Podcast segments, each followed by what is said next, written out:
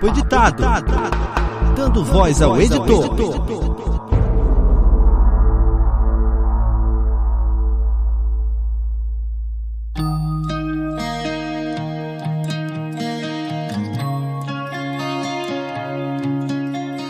Pessoal, tudo bem? Mais um papo editado, começando aqui mais um dos nossos bate-papo com a podosfera brasileira. Mas antes eu quero fazer uns breves agradecimentos. Um deles ao nosso amigo é, nipo brasileiro Fábio Murakami, que me deu um feedback com alguns toques que eu estava esquecendo. Dentre eles é citar nossas redes sociais. Vocês vão me achar no twitter.com senhor underline a underline, no facebook barra senhor.a.editor e o e-mail de contato é contato arroba Aí quem quiser mandar feedback, contato, dicas, sugestão de nomes, né? Sugira o nome do seu editor preferido aí da Podosfera que a gente vai entrar em contato com ele. E hoje aqui eu vou começar o programa com uma das minhas frases preferidas de abertura de podcast. Ouvinte de pesos, univos!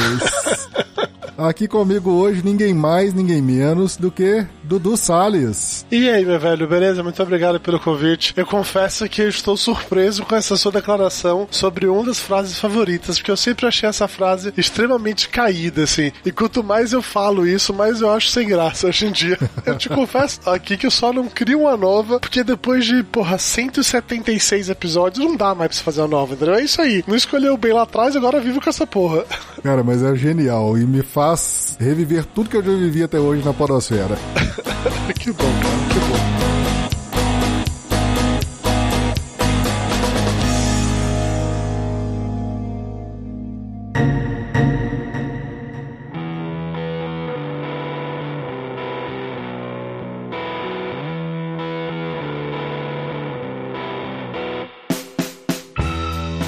Dudu Salles. Primeiramente, eu não posso deixar de fazer meu papel de fanboy. A gente acabou de falar ali, você acabou de falar sobre a sua frase, isso e aquilo. Mas para mim, cada vez que eu ouço essa frase, eu sei que eu vou me divertir muito. Olha só que responsabilidade grande essa que você jogou em mim agora, hein? Cara, mas sempre dá certo. Pode ficar tranquilo que sempre deu certo. Ah, então tá bom. Você tá dizendo, eu vou acreditar em você agora. O Papo de Gordo, eu confesso que. Eu vou deixar meu lado fanboy meio aflorado hoje, porque eu confesso que o Papo de Gordo é um dos meus podcasts preferidos. Não foi o, o que eu comecei exatamente, mas foi o segundo que eu ouvi. Grande parte da Podosfera, o primeiro podcast que eu descobri foi o Nerdcast. Foi até um amigo meu, a gente conversando sobre rádio web. Aí, numa pesquisa minha sobre rádios, eu caí no, no, no Nerdcast. E do Nerdcast eu cacei uma forma mais fácil de ouvir, que eu cheguei aos agregadores, que até então não conhecia. Eu achei um agregador nacional, não sei se o pessoal conhece, se você conhece o Pod Story. Não conheço, nunca ouvi falar, velho. Até antigo, desde quando assim eu comecei ele já existia. Ele tinha uma característica na época que ele vinha com alguns feeds assinados. E dentre eles o Papo de Gordo. Olha só! só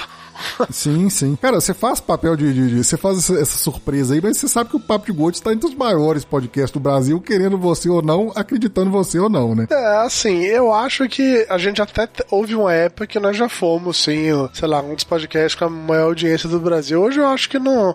Não, acho que a gente tá nem mais no top 10, entendeu? E ainda assim, acho, acho top 10 eu acho foda pra caralho, mas não acho que a gente tá. Mas nem lá no top 10, não. A vida foi seguindo os caminhos também, meio loucos, assim. Porque antigamente a gente fazia Papo de Gordo, tinha a cada 15 dias, a gente ainda fazia programas extras, mais um bocado de coisa. Aí na hora que o tempo foi complicando, a gente diminuiu a periodicidade e foi mudando, é natural que as pessoas se afastem um pouco, entendeu? Eu sei que nós temos uma audiência muito fiel, muito cativa, eu fico muito feliz com isso, sinceramente, a galera que tá escutando desde o início, putz, você comentou aí que você tá. Seu segundo podcast foi o Papo Gordo. Eu acho isso muito foda, assim. A gente tá fazendo essa porra desde 2008, entendeu? Há muito tempo. Mas eu sei também que ao longo do caminho, muita gente foi chegando, mas muita gente foi saindo. E eu acho que é natural também, tá? Não tô nem fazendo juízo de valor quanto a isso, não. Eu acho que é natural. Os interesses vão mudando. Tinha podcast que eu escutava lá no início, quando eu comecei, né, a ouvir uhum. podcast, que eu não tenho mais saco pra ouvir hoje, por exemplo. Ou vice-versa. Podcast que eu conhecia um ano atrás e que, puta, eu sou apaixonado, não paro de ouvir hoje em dia. Então eu acho que é natural isso. Então quando tem uma pessoa como você, que diz que escuta a gente desde lá do início, quando você começou, escuta até hoje, eu acho isso muito legal, porque a relação é diferente, né? Não, é, é aquele ouvinte que não é só questão de ser fiel, porque eu acho que a palavra fiel pode passar uma conotação negativa negativa nesse caso, que é aquela uhum. coisa assim de você curte aquilo, te diverte, é o que você quer e funciona e vamos que vamos, entendeu? Você vai ouvir porque você gosta, não é porque você tem de ouvir todos, que você é colecionador do podcast, sacou? Foi o único podcast que eu ouvi todos os episódios. Quando eu comecei, eu não me lembro o exato número, mas aí depois eu fiz a, a retrospectiva. Você sobreviveu, pra provar que é possível, tá vendo? É possível, só? é possível, não, não, não sequela ninguém. mas é interessante é, fazer isso pelo seguinte: talvez não, não precise da pessoa ouvir tudo, mas é bacana às vezes você pegar um podcast que você gosta hoje e é um podcast que já é consolidado, porque às vezes começou muito recente, o cara já começou com uma qualidade, mas igual pegar o número um do Papo de Gordo, ouvir como era a qualidade da gravação e depois, no, no decorrer do tempo, algumas histórias, né, sobre os melhores momentos, histórias de gravações antigas, ver a evolução da mídia aqui, da qual você participa hoje. Você sabe que teve uma época que eu entrei numas assim de que eu queria reeditar os primeiros episódios do Papo de Gordo. Queria reeditar mesmo, porque eu tenho. É, hoje em dia eu não guardo mais, não, viu? Hoje eu deleto mesmo. Mas durante muito tempo é, eu guardava todos os arquivos brutos de todas as gravações. Caramba. Então eu tenho áudio bruto é, salvo aqui até hoje, até o episódio 136. Caramba. É, eu parei de salvar os brutos nessa época que o Júnior começou a editar o Papo de Gordo para mim. E no momento que ele passou a fazer isso, eu perdi o hábito de salvar o bruto. Ele salvou lá um tempo, depois ele desencanou também e eu simplesmente parei de me importar com isso. Abri mão, assim. E aí eu fiquei naquela coisa, porra, os primeiros são tão ruins, eu quero reeditar isso. Hoje você fazer melhor, eu vou corrigir, eu vou arrumar de novo e tal. Aí eu fui escutar, velho, o áudio bruto. E não dá, bicho. A gente era muito ruim. Era muito ruim. Sem qualidade de áudio muito merda. É, todo mundo falando por cima do outro. Conexão do Skype. Naquela época eu gravava ainda só pelo Skype, né?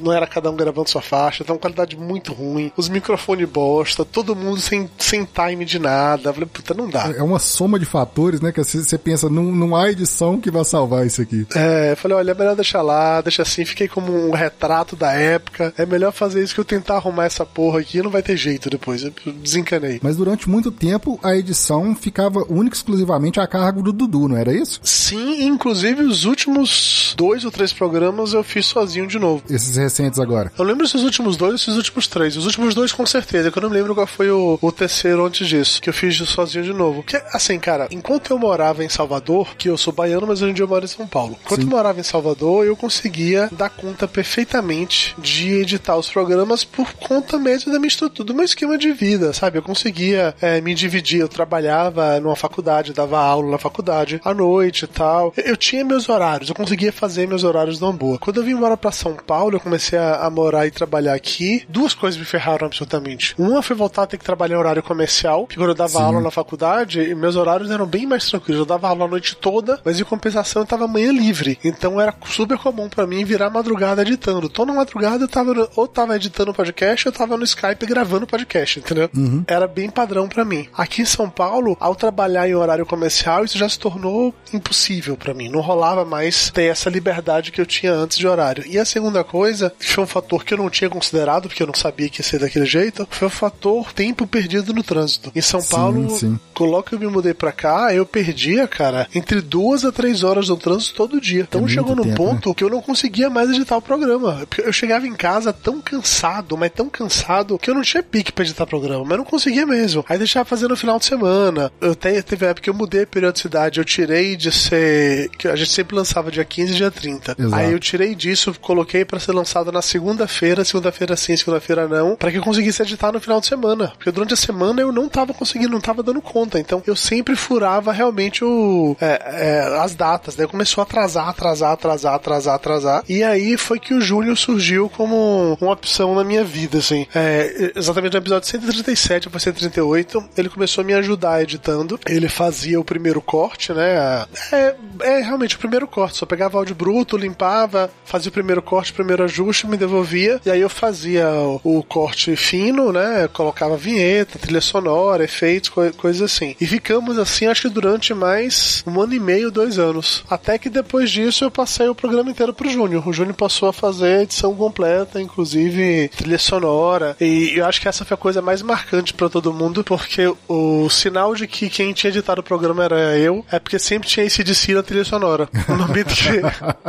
essa era uma piada pronta também, é, né? No momento que eu parei de editar, o Júnior passou a usar a trilha branca, então aquelas trilhas mais básicas assim, e aí pronto, esse de si sumiu. É de advogado, né? Eu já tô editando, não quero ter trabalho com processo depois. Vou usar a trilha branca. É. tipo isso, tipo isso. E foi fácil, Dudu, pra você, essa transição de entregar o, o papo de gordo de tantos anos de edição na mão de uma pessoa, por mais que seja uma pessoa de muita confiança? Cara, até hoje não é fácil. Até hoje não é fácil. Pra você ter ideia, é uma coisa idiota pra cacete, isso que eu vou te falar agora, tá? Mas uhum. até hoje, o bloco de erros do programa, quem edita sou eu. Assim, o Júnior separa os erros, ele deixa tudo já no, no final do programa, ele coloca os bip, faz, deixa tudo do jeito certo. Mas se pra minha mão, eu edito de novo, número um, porque ele faz alguma coisa com a porra do som do bip que nunca fica igual do jeito que eu quero que fique. Então eu vou lá e eu coloco de novo o som de bip. Eu já mandei para ele o bip do programa várias vezes, mas ele sempre coloca, não fica igual. Então eu chego aqui, eu deleto dele, eu coloco o bip meu que eu tenho aqui salvo na, na minha máquina. E além disso, eu reedito os erros de gravação porque é, eu acho que precisa às vezes dar um ritmo diferente ou dar uns cortes a mais assim. Então até hoje, os erros de gravação é, são editados por mim. Os recados também, né? Mas recado é normal, porque normalmente eu gravo sozinho, não tem problema não. A fase de transição para passar para ele foi muito difícil, cara. Porque eu entreguei para ele, assim, todos os arquivos, né? Do programa, todas as vinhetas, arquivos abertos. Mostrei, mandei para ele alguns projetos, inclusive prontos, de como eu fazia, né? Pra ele ver como é que eu fazia. Eu expliquei para ele passo a passo como é que eu queria. Olha, o programa tem que ser assim, vai ter a vinheta, vai ter a música, vai ter a abertura. Aí quando acaba a abertura, sobe a música para os recados. Aí quando volta os recados, tem um momento cultural. Acaba o momento cultural, não importa o tamanho, acaba o momento cultural, sobe música, que aí vai entrar um novo bloco. Aí a partir daí, a cada 15 ou 20 minutos, tem que fazer uma quebra com música para poder entrar outro bloco. Eu passei para ele a minha receita de bolo, entendeu? Sim. E eu ficava muito em cima para poder eh, ele fazer do jeito que eu queria. E a gente penou um pouco no início, porque o Júnior ele editava o Pirata Cast de um jeito. O Pirata Cast era um, era um podcast, sei lá, mais solto, mais livre, digamos assim. Uhum. Mas ele é muito bom, assim. O Júnior tem um time muito bom dessas coisas também. Ele, ele tem esse super poder de puxar as coisas de um ponto pro outro, onde vão funcionar melhor, de cortar uns trechos dali pra cá e dar certo. Eu ainda acho que eu sou melhor que ele, mas é, esse ponto é irrelevante, que eu acho que eu sou melhor que ele pra editar o meu podcast, entendeu? Ele é muito bom pra editar um monte de coisa, mas o meu podcast eu ainda acho que eu sou melhor que ele, porque na minha cabeça sempre é daquele jeito. Então, quando não tá do jeito que eu quero, eu fico incomodado para arrumar. No início, inclusive, uma outra parada que foi, que foi assim que eu só deixei ele fazer o corte bruto, né? Primeiro, eu fazia questão de escolher as músicas da trilha sonora, Sim. e segundo, por conta do de colocar as risadas no programa. Porque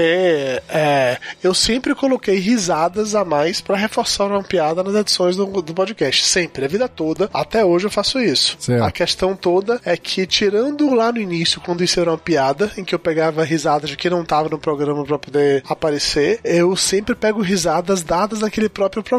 Então, sei lá, Tapioca deu uma risada aos dois minutos do programa. Eu pego aquela risada, deixo ela salva em uma trilha aqui só para isso. Quando chega lá pros 45 minutos, que rolou uma outra piada, eu preciso que aquela piada dê uma reforçada, eu pego a risada de tapioca e coloco lá de novo. Fica mesclado bastante e ser mais difícil para perceber. Eu sempre fiz isso o tempo todo. E essa foi uma coisa que o Júnior falou, cara, eu não consigo fazer. Toda vez que eu consigo, fica uma merda. Então, para mim, o, o, ponto mais difícil foi na hora que é, eu abri mão inteiro do programa para ele editar tudo, porque parou de ter essas risadas inseridas, entendeu? Que ele não conseguia fazer isso. E aí, para mim, foi um, um lance de redescoberta, assim, do podcast de gravar mesmo. E tentar fazer com que as piadas ficassem boas durante a gravação, porque não ia dar pra salvar ela mais na edição, entendeu? Foi, foi um processo diferente para mim. O, o, principal motivo dessa minha pergunta anterior foi justamente isso, porque eu noto que às vezes é muito difícil, como eu edito e pego alguns jobs de edição assim, o cara quando ele chega para você com um projeto novo, ah, eu queria começar um podcast, você edita para mim? Edito. Então toma aqui minha gravação e tá tranquilo, me entrega pronto. Agora quando o cara já vem assim, não, eu tô com um programa aqui há seis meses que seja, lançando um por mês, eu tô no sexto, mas eu não tô dando conta mais de editar. Você edita? Edito. Aí vem uma série de recomendações. Eu preciso assim, eu preciso assado, eu preciso uma vírgula aqui, eu preciso de um X aqui. É, foi justamente por isso a pergunta, porque o Papo de Gordo vinha de muitos anos com uma fórmula que eu posso chamar dando certo para ir depois pra mão do Júnior, né? Eu acho que a transição pra gente funcionou bem, porque ela foi aos poucos, sabe? Eu demorei, acho que um ano e meio, dois anos com ele fazendo o primeiro corte, antes de eu de fato confiar nele para fazer tudo. E aí também foi um processo de desligamento meu, assim, também, de tentar ser, não é preciosista, que o termo não é esse, mas tentar ser menos rigoroso com as coisas, sabe? Uhum. Eu sempre gostei muito do Filecast e do PirataCast, exatamente o podcast que era do, do Júnior e do Jabu. Sempre gostei muito muito que ele tinha uma coisa mais solta, mais despojada. Ele tinha aquela cara mesmo de conversa entre amigos, tinha umas pausas mais longas, eventualmente alguém respirava no meio do programa, sabe? Era uma coisa mais natural. Eu sempre gostei daquilo, mas eu não uhum. conseguia fazer aquilo ali no meu. Me incomodava fazer aquilo ali no meio. Eu, eu sentia que o programa tava lento, eu sentia que aquela respirada ali no meio ficou esquisita, que demorou muito pra outra pessoa falar alguma coisa, sabe? E isso era um negócio que me incomodava, eu não conseguia fazer isso. E aí, com o Júnior editando, os primeiros programas eu saía corrigindo, digamos assim, tudo isso que ele, que ele ia deixando, Sim. seja um espaço a mais, seja uma pausa a mais, seja uma respirada no meio. Depois de fazer isso durante muito, muito tempo, eu fui percebendo que, porra, se eu deixasse esse aqui, realmente ficou legal, ficou mais natural. A, a próxima frase funciona melhor. Foi um processo de aprendizado dos dois lados. Dele em lidar com todas as minhas manias e exigências, e minhas em perceber que o que ele estava fazendo ali também ficava legal, também funcionava. Tanto é que na época que foi para ele assumir o programa inteiro e que ele falou, cara, eu não consigo colocar risada, não sei fazer isso igual a você, então se for pra eu assumir o programa inteiro, não vai mais ter risada inserida na edição. Eu falei, beleza, vai fundo, confio em você, vai lá e faz. E deu certo, entendeu? Eu escutando os programas, eu não sinto falta disso. Os programas que ele editou, eu não sinto falta de ter as risadas inseridas na edição. Então eu não sei até que ponto isso era apenas preciosismo da minha cabeça, de falar assim, porra, essa piada aqui foi muito boa, e Lúcio riu, Tapioca riu, mas Flávio não riu. Pera aí, eu preciso colocar uma piada, uma risada do Flávio aqui no meio, sabe? Eu não sei até uhum. que ponto era só loucura da minha cabeça para isso dar certo, ou não, mas do jeito que ele fazia ser isso, para mim continuou funcionando muito bem também. Então, meu abstrair. Só sinto falta da trilha do ACDC. Muitas vezes a gente tem coisas na, na edição que a gente é que faz questão, né? A gente que é editor é que faz questão. Eu quero assim, aí como defesa, você fala assim, não, se eu mexer nisso, se eu mudar, o ouvinte vai notar. Mas nem nota.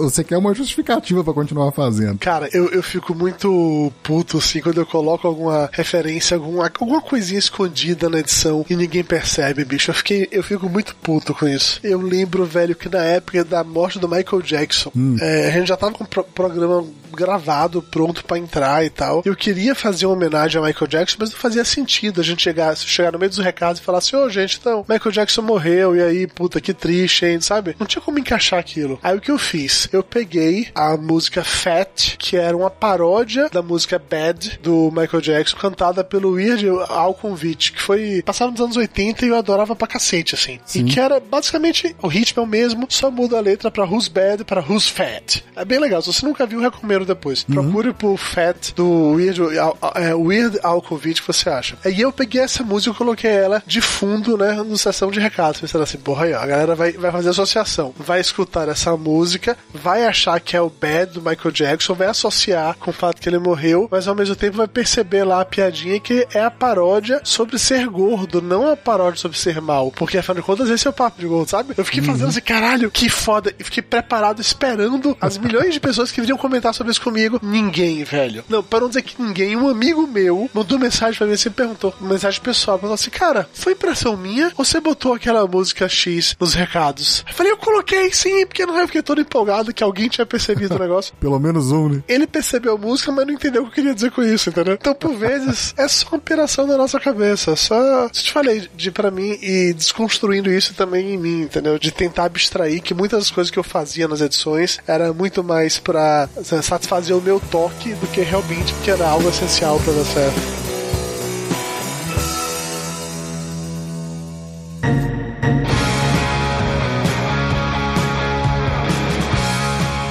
Tem muita coisa que você abandonou durante a vida da edição. Por exemplo, quando a gente começa, isso é muito comum. Quando você começa e pensa, nossa, eu vou caprichar aqui. Você tem uma hora de áudio, tem 258 mil efeitos. Uhum. As músicas, você começa a querer usar música referente ao tema que tá sendo o assunto para cada palavra que o cara fala. Eu fiquei naquela coisa assim de tem que ilustrar ao máximo. Você abandonou muito disso no meio do caminho? Ou já começou de uma forma mais, mais branda, mais suave? Quando eu comecei, assim, foram duas coisas que, que, eu fui, que eu me livrei cedo, assim. Uma foi a necessidade de ter vírgula sonora no programa. Uhum. Antes eu achava vírgulas sonoras necessárias, importantes, e eu colocava elas de fato para ficar dividindo quando o assunto mudava. Às vezes eu perdia mais tempo para montar uma vírgula sonora que eu achava legal Concordo. do que de fato para ficar com um programa redondinho, fechadinho, entendeu? Para mim a ficha caiu de que eu não precisava de vírgula sonora quando eu editei um episódio inteiro, porque eu tava, sei lá, com uma hora e meia de duração. Eu percebi que eu tinha usado a vírgula sonora apenas duas vezes ou três vezes no programa inteiro. E aí eu fui escutar onde eu tinha usado essa vírgula sonora, eu percebi que ela não fazia falta nenhuma. Se eu tirasse ela dali, o papo seguia normalmente sem ela. Uhum. E aí a ficha caiu para mim que eu não precisava dela. Que eu conseguia dividir o programa em blocos, blocos de conversa de entre 10 a 20 minutos. Eu, a gente consegue um corte que é quando muda o assunto. Uhum. O resto é o, o, papo meio fluido, assim. Então a primeira coisa que para mim consegui me livrar realmente cedo foi a vírgula sonora, que era o que eu achava que era importante, mas não era. E a segunda coisa era referente à trilha sonora. No início tinha aquela coisa, se o assunto do programa hoje é roupas, então todas as músicas que eu vou tocar aqui tem que ser relacionado com roupas. Então eu fazia uma pesquisa absurda para achar músicas em português ou inglês que falassem de roupas ou de moda e ficava colocando ela como trilha sonora. Só que era assim, o podcast Sim. com uma hora de duração, eu tinha que arrumar uma hora de música falando de roupa. Isso no início era uma loucura absurda, porque para mim só funcionava assim. E vez por outra você pega um tema que não acha nada, nem, nem sim, pra vírgula, sim. nem pra música, nem nada, nada. Aí nada. você tem que ficar forçando a amizade, assim, pra tentar chegar num consenso, né? Aí com as músicas, a primeira coisa que eu fiz foi me desapegar e falei, não, eu vou parar com essa porra de ter que usar uma hora de música do tema. Eu vou fazer assim. Eu vou ter umas trilhas brancas para rolar no meio dos blocos e vou ter músicas específicas para abrir para fechar cada bloco. Aí essas músicas serão sobre o tema. Aí já ficou mais fácil para mim, que em vez de ter que conseguir, sei lá, 30, 40 músicas, eu precisava só de 9, de 10 músicas, entendeu? E uhum. que aí com isso eu fazia um programa colocando trilha branca no meio. Mas aí continuou nisso aí, de ser por vezes muito difícil achar músicas para certos temas e por eu não ter mais paciência ou saco ou boa vontade para ficar colocando música ruim no programa enquanto eu editava. Que eu pensava assim, porra, o tema hoje é tal coisa, pediu música sobre tal coisa. Aí eu ia procurar música sobre tal coisa, eu achava todas uma merda. Eu falei, caralho, velho, eu não quero botar música ruim aqui. A não ser uhum. que eu esteja uhum. fazendo um programa sobre música ruim, eu não quero botar música ruim nessa coisa. Aí foi o meu segundo momento de desapego que eu falei, ah, foda-se, eu só vou tocar agora a música que eu gosto. Então a lógica para mim era, se eu acho uma música que relacionada com o tema que eu gosto, massa, eu toco. Se eu não acho, vai ser uma música que eu goste e foda-se. E foi assim que eu fiz programas inteiros apenas tocando esse DC.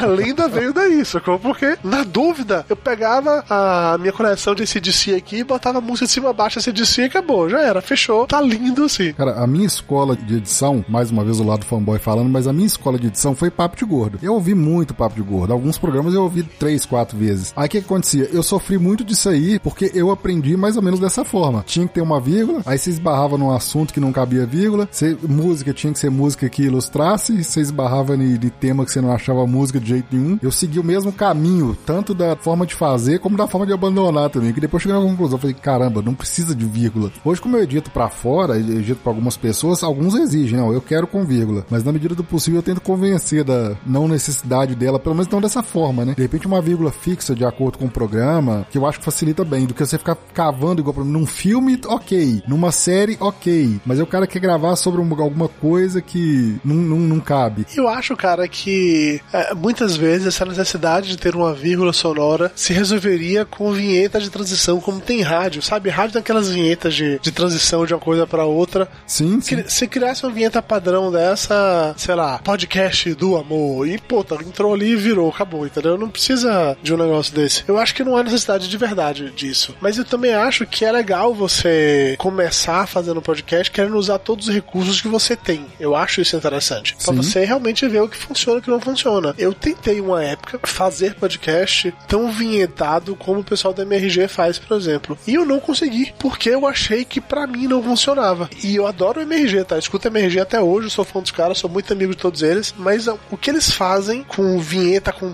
trilha, com virada, sabe? Aquela loucura que eles fazem, eu acho que só funciona para eles. para mim não funcionou. Na hora que fui colocar isso na prática, eu falei, não, cara, não, não ficou legal. Não, aqui não deu certo, lá deu certo, aqui não deu certo. Então eu acho que às vezes você tem de meio que achar o teu caminho de trilhar nesse sentido também, tá? sair procurando aquilo que vai funcionar melhor pro tipo de programa que você tá, tá, imaginando, pro tipo de conteúdo que você tá fazendo. Eu acho interessante esses períodos de teste, por assim ah, dizer. Ah, com certeza. Você tem que ter a liberdade, né? Nem que seja, se você de todo, se você não puder mandar pro ar, mas faça e ouça como é que vai ficar. É. Faça diferente, vai tentando. Isso aí, uma, uma hora alguma coisa vai ficar legal para pro seu gosto, pelo menos. Houve algum momento durante todo esse tempo do papo de gordo que você pensou assim: ah, não, não, não, não dá, tô cansando de levar o papo de gordo pra frente? Sim, sim. Muitos momentos já, já pensei é, em parar por N motivos, assim. Todos esses momentos que eu te falei de, de virada, entendeu? Quando uhum. eu me mudei pra São Paulo, que eu não conseguia mais dar conta de editar, eu pensei em parar. E aí o Júnior apareceu e me ajudou. Aí quando chegou um outro ponto aqui de mudança de trabalho que eu não, não dava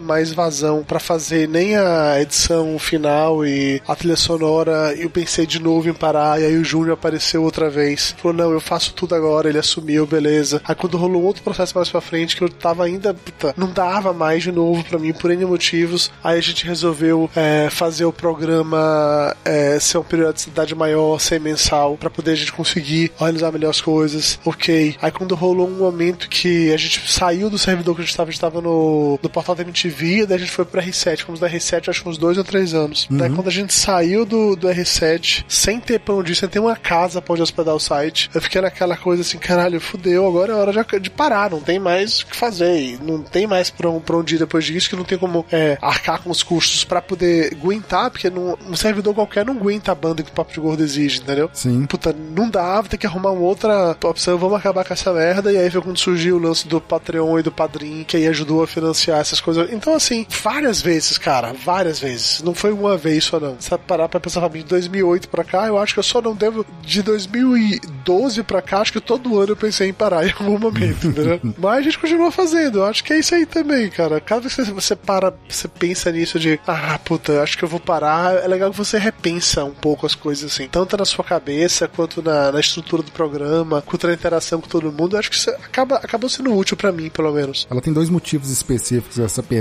Um uma porque a gente vê diariamente aí programas lançando do 1 ao 8, do 1 ao 6, do 1 ao 12 e acabando. Uhum. O Papo de Gordo tá aí a centésima, septuagésima, alguma coisa, não é isso? É, a gente lançou 176 essa semana. Pois é, excelente por sinal. Ah, valeu, valeu. Você tá falando, né, se, se abrindo aqui com a gente, que vez por outra vem essa, esse, esse desânimo, essa, essa reflexão, continuo, não continuo. Eu acho que vale o esforço do, do de quem tá começando, apertou para semanal, cai para quinzenal, apertou para quinzenal, cai para mensal, mas faz um esforço, mantém mais o, o projeto no ar, porque realmente, né, não, não é fácil. Tem hora que você para, é madrugada, você já deu seus exemplos aí, você já, já falou isso em vários programas, vários papos de gordo, em outros, outros podcasts já teve, é virando noite, é acordando cedo, é perdendo final de semana ou investindo final de semana, né? Muita gente faz e tá certo em fazer isso, em começar a fazer podcast só porque é divertido. Quando você faz podcast só porque é divertido, é legal. Você vai fazendo. Uhum. Só que chega aquele momento que ele deixa de ser divertido e você para de fazer. E ok também, tá tudo certo. O problema para mim acontece é quando a galera começa a fazer podcast pensando em vou ser rico e vou ser famoso. Porque são essas pessoas que quando dá, sei lá, dois programas, dois, né, talvez seja pouco, vá, cinco programas, antes de chegar no décimo, elas já estão de saco cheio, que elas perceberam que elas não se tornaram ricas, não se tornaram famosas e tem, sei lá, 50 downloads por episódio. Aí essas são as pessoas que desistem e saem revoltadas e emputecidas e tal. A galera que começa um podcast e que faz enquanto é legal, puta, eu acho que é isso aí, velho. Foda-se quantas pessoas te ouvem. Você faz o que uhum. você curte, continua fazendo. Hoje, a minha relação com, com o Papo de Gordo, a razão pela qual a gente faz até hoje é porque é legal. Porque as gravações são muito divertidas. Todo o resto é chato pra caralho. Não vou pedir pra você, não, entendeu? A edição e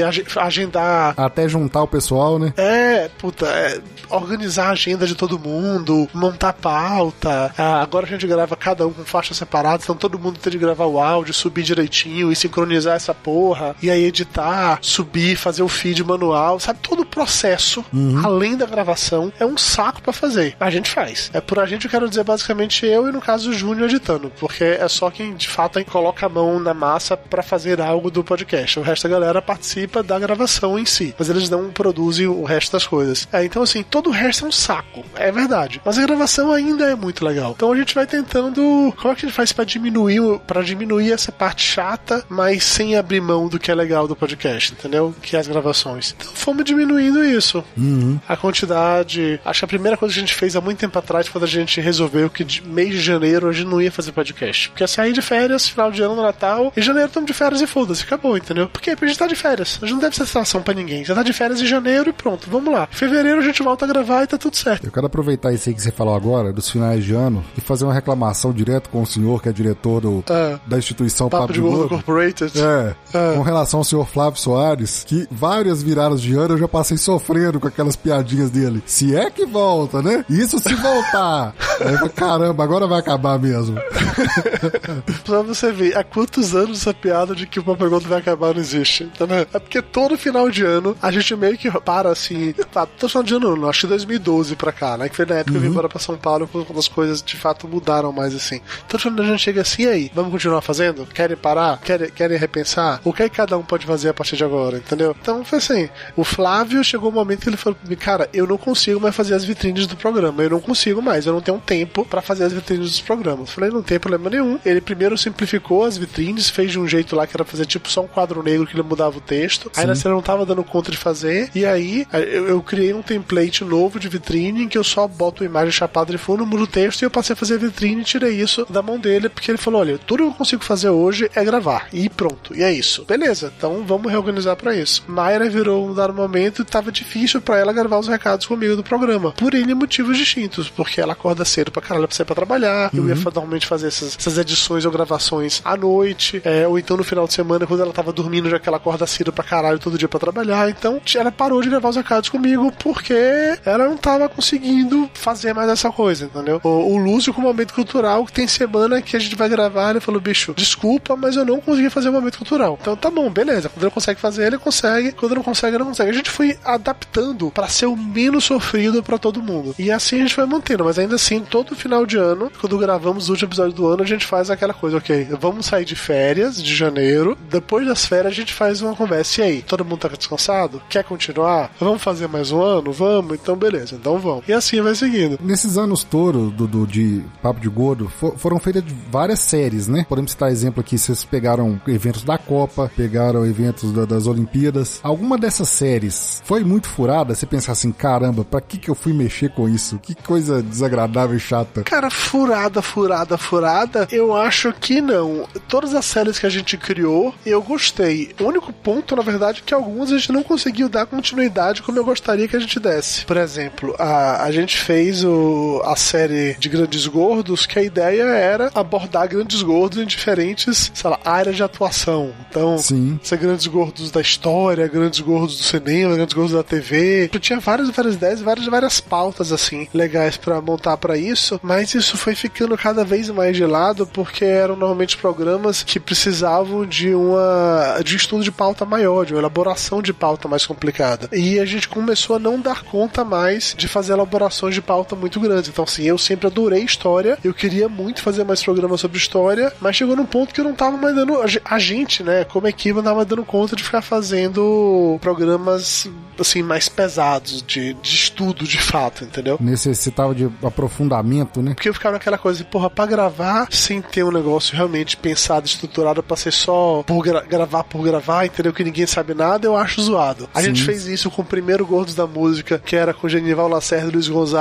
Eu me arrependo muito daquele programa, porque eu sou fãzão de Luiz Gonzaga, puta, sou muito, muito fã de Luiz Gonzaga, e eu não estudei pra aquele programa. Eu achei que alguém mais estudar, ninguém mais estudou, e foi aquela coisa assim de lendo o tópico da, da Wikipedia. E isso me matou absurdamente, assim, entendeu? E aí depois daqui eu falei, não, eu não vou jamais fazer outro programa desse que precisa de desse passado sem ter estudado muito pra saber do que eu tô falando. E aí isso toma muito tempo, muito, muito tempo. Então a gente foi deixando de lado algumas das séries por conta disso. É, acho que a única dessas séries que a gente ainda faz com certa frequência é do turismo gastronômico, porque normalmente a gente tá falando sobre algum lugar legal que algum de nós foi e as coisas que tem pra comer lá, o que é legal. Sim. E o de profissões, que aí, puta, profissão é você entrevistar algumas pessoas sobre uma área específica. Então, eu acho que acaba funcionando mais de boas assim também. Foram as únicas séries que a gente continua fazendo com certa regularidade, porque são mais simples de, de orquestrar, de organizar. E funciona até como coringa, né? Você pode usar isso numa, numa necessidade, não sei se seria esse o tema, na falta de uma outra pauta, encaixa bem e agrega valor, né? E é legal também pra apresentar e pra trazer pessoas novas pra base de audiência, assim. Esse de profissão eu acho muito legal por causa disso, que é muito fácil você trazer gente nova, tanto de profissão como de turismo gastronômico, é o momento de você trazer gente nova, que são aquelas pessoas que estão pesquisando sobre aquela área profissional, ou pesquisando sobre aquela cidade, aquela, aquela região. Então, são sempre programas que são coringa em mais de um sentido, assim. Mas eu sinto muita falta de fazer o Grandes Gordos da história. A gente só fez dois: o do Churchill Sim. e o do Dom João VI. Sim. Eu queria muito fazer mais. A gente tem uh, lista assim de vários e vários gordos da história que a gente queria retratar e puta, eu cheguei a, a comprar alguns livros pra ler, pra poder a gente gravar sobre isso, mas não foi, entendeu? Não, não saiu, não saiu até hoje. Cinema é mais fácil. É, grandes gostos do cinema e da TV é mais fácil. A gente conseguiu gravar mais alguns, assim, mas da história ficamos só nesses dois. E isso é a parada que me deixou meio triste, assim. A gente tinha chegado a montar pautas pra gravar uns de grandes gordos da ciência, pra poder falar sobre alguns caras da toda a diferença na ciência mundial, mas também não chegamos a colocar isso em prática por, por N motivos, assim. Mas sobre as séries especificamente, eu não me arrependi de nenhuma, mas tem duas que são muito odiadas.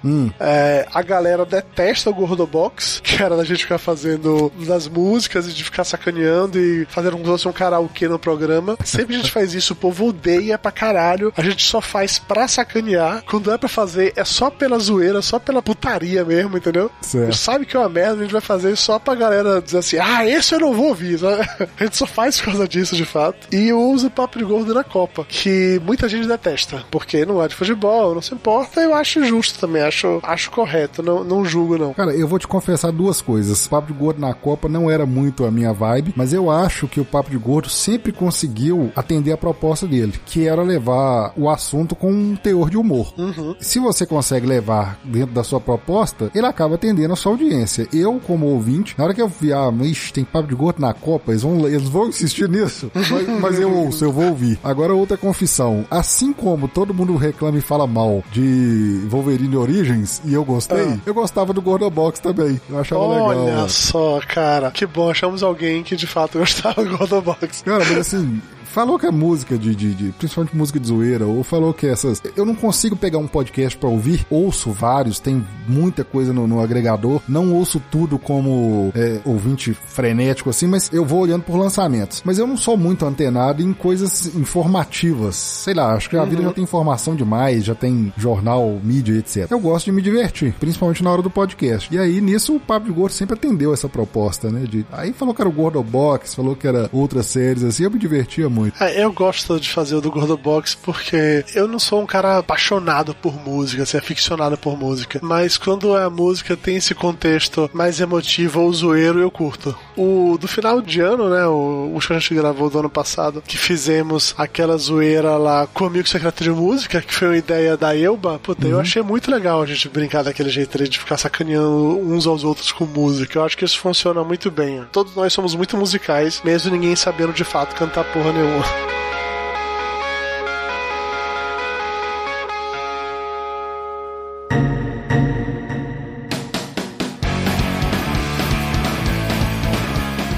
Você atribui muito da sua qualidade de edição, o seu poder de referências, a questão de músicas e etc., ao fator de ter vivido os loucos anos 80, como vocês mesmos mencionam muito? Cara, eu acho que sim. Tem eu muita sim. referência lá de trás. né? Eu não consigo ver muita coisa hoje em dia. Eu não sei se é eu que tô ficando chato, mas. Eu acho que sim, eu tenho, esse- eu tenho essa, essa impressão também, mas pode ser porque eu sou um velho chato que acha que no meu tempo tudo é melhor, entendeu? Todo o arcabouço social, cultural que eu tive por ter participado de duas gerações distintas, assim, por ter vindo de uma coisa totalmente diferente do que o mundo é hoje e que eu sei que vai ficar ainda mais diferente. Eu acho que isso ajudou, assim, de, tanto de como saber solucionar problemas, como de como entender ou pegar referências e citações, porque na nossa época a gente via, era basicamente as mesmas coisas. Hoje você falou que tem muita informação, hoje todo mundo é exposto a uma quantidade absurda de informação. Muito. Quando eu era criança adolescente, obviamente tinha muita informação por aí, mas não era tanta. A impressão que eu tenho é que não era tanto ou era mais difícil chegar, né? Então o que chegava pra gente eram aquelas coisas ou mais high profile mesmo, ou então aquelas coisas que você correu atrás pra poder pegar. A gente vê esse grupo hoje na internet, é um grupo numeroso, essa galera dessa, dessa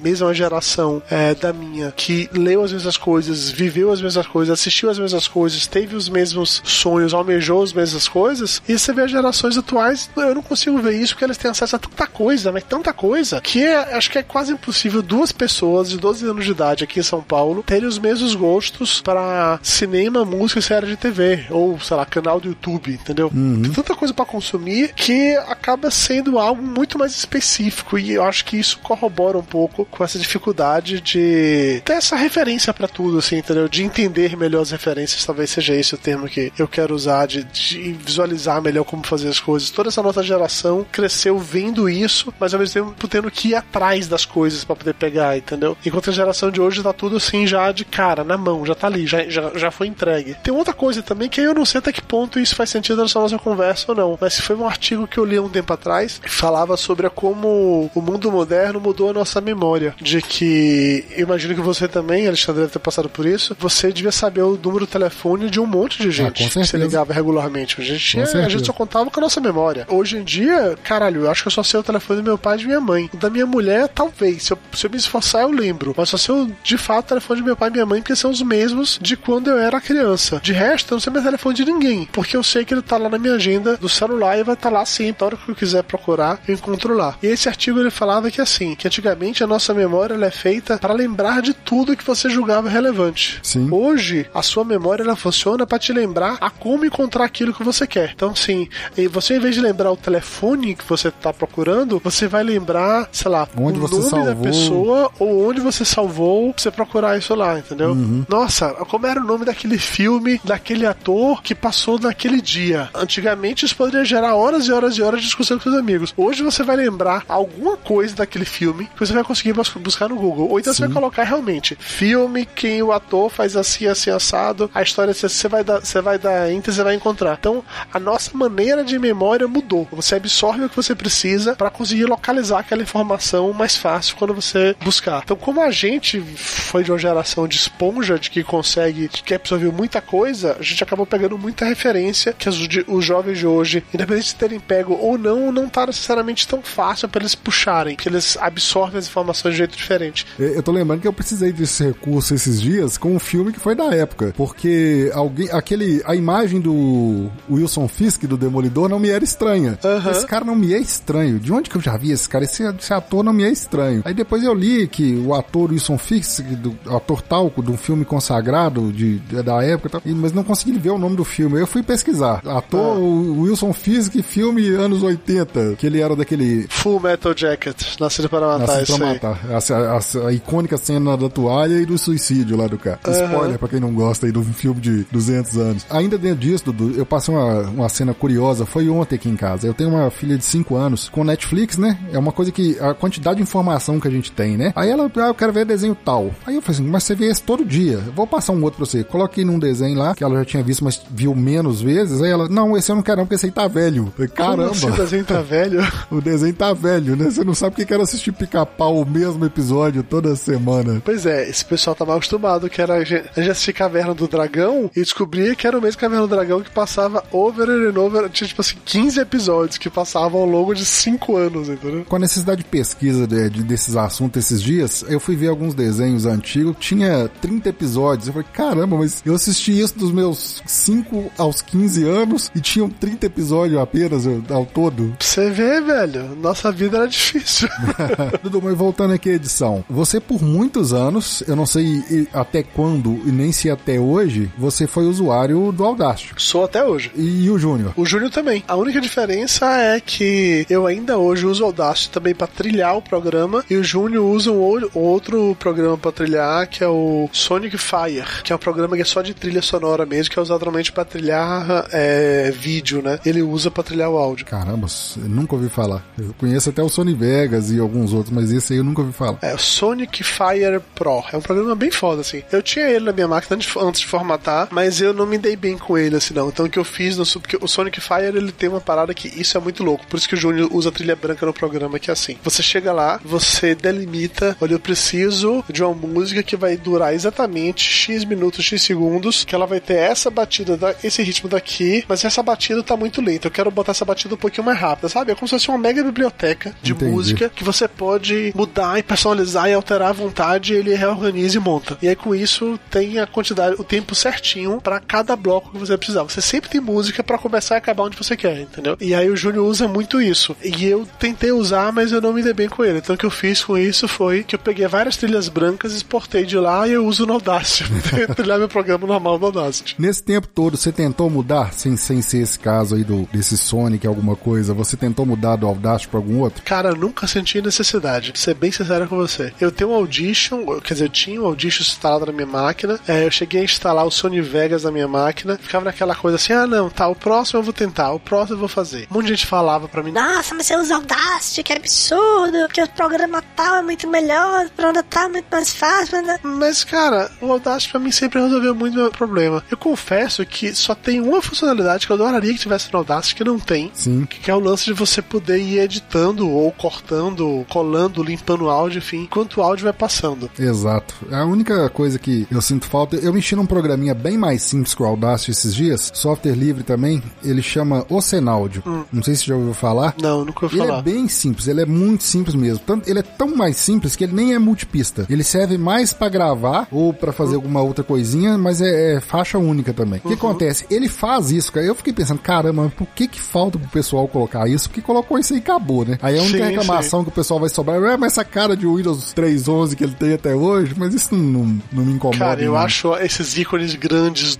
duros, feios, entendeu? Eu acho isso legal pra caralho. Eu tô bem de boas quanto a isso. Eu só precisaria dessa funcionalidade de fato. Até a possibilidade de editar enquanto dá play, porque para mim isso resolveria, me pouparia muito tempo, pra ser bem sincero. Mas é a única coisa. De resto, eu acho. Acho que assim, velho, o programa bom é aquele programa que você sabe usar bem uhum. e que atende às suas necessidades. O Audacity, eu me sinto assim, apto para dizer que você usar ele muito bem, ele atende todas as minhas necessidades. Então, bem de boas quanto a ele, assim. Essa questão da edição em tempo real, né? Vamos chamar assim, enquanto você tá ouvindo. Eu acredito que se um dia o Audacity liberar isso, eles conseguirem implementar isso, eu acho que, modéstia às favas, eu acho que você é um cara muito ninja. Porque hoje, com, com eu acredito que você também, você vai, você vai ficando rápido. Mesmo ele sendo, tendo essa, essa característica, você vai ali pausando, vai limpando, pausando, ouvindo, limpando, pausando. O, o, isso quando alguns não fazem é, essa limpeza visual antes, né? Onde é, uhum. você tem certeza que é sujeira, você sai dando aquelas limpezas e tal. Se eles liberarem isso e eu fazer mais rápido que eu faço hoje vai ser uma coisa de ninja. Realmente vai. Pô, com certeza. Eu hoje eu perco muito mais tempo limpando áudio do que de fato editando áudio. Porque tem outra coisa também que é, é que eu preciso tratar com o meu toque. O Júlio fala que é toque da minha parte. Eu preciso lidar com isso que é assim. Hum. Hoje a gente grava com seis faixas diferentes, né? Cada uma faixa separada. E aí eu chego, coloco todas elas, sincronizo elas e começo a editar e cortando e tal, ajusta, ajustando sempre. Mas, cara, se tem uma sujeirinha que eu vejo assim, um, um rabisco na faixa de alguém, mesmo mesmo que seja imperceptível, mesmo que não dê para você escutar, uhum. mesmo que como alguém mais fala por cima, aquilo não vai ter como chance nenhuma de aparecer. Mas só porque eu vi aquilo visualmente, eu quero apagar, entendeu? Eu sei bem o que é isso. E aí eu não consigo, eu preciso limpar tudo. Então, antes de eu começar o programa, eu sincronizei todas as faixas. A primeira coisa que eu faço é eu vou olhando sem escutar, só olhando faixa por faixa, tudo aquilo que você, como você falou que você olha, você sabe que é sujeira, uhum. aí eu vou limpando. Eu limpo, limpo, limpo, limpo, limpo. Na hora que silenciei tudo isso, aí eu falei, ok, agora vamos de fato editar o programa para valer.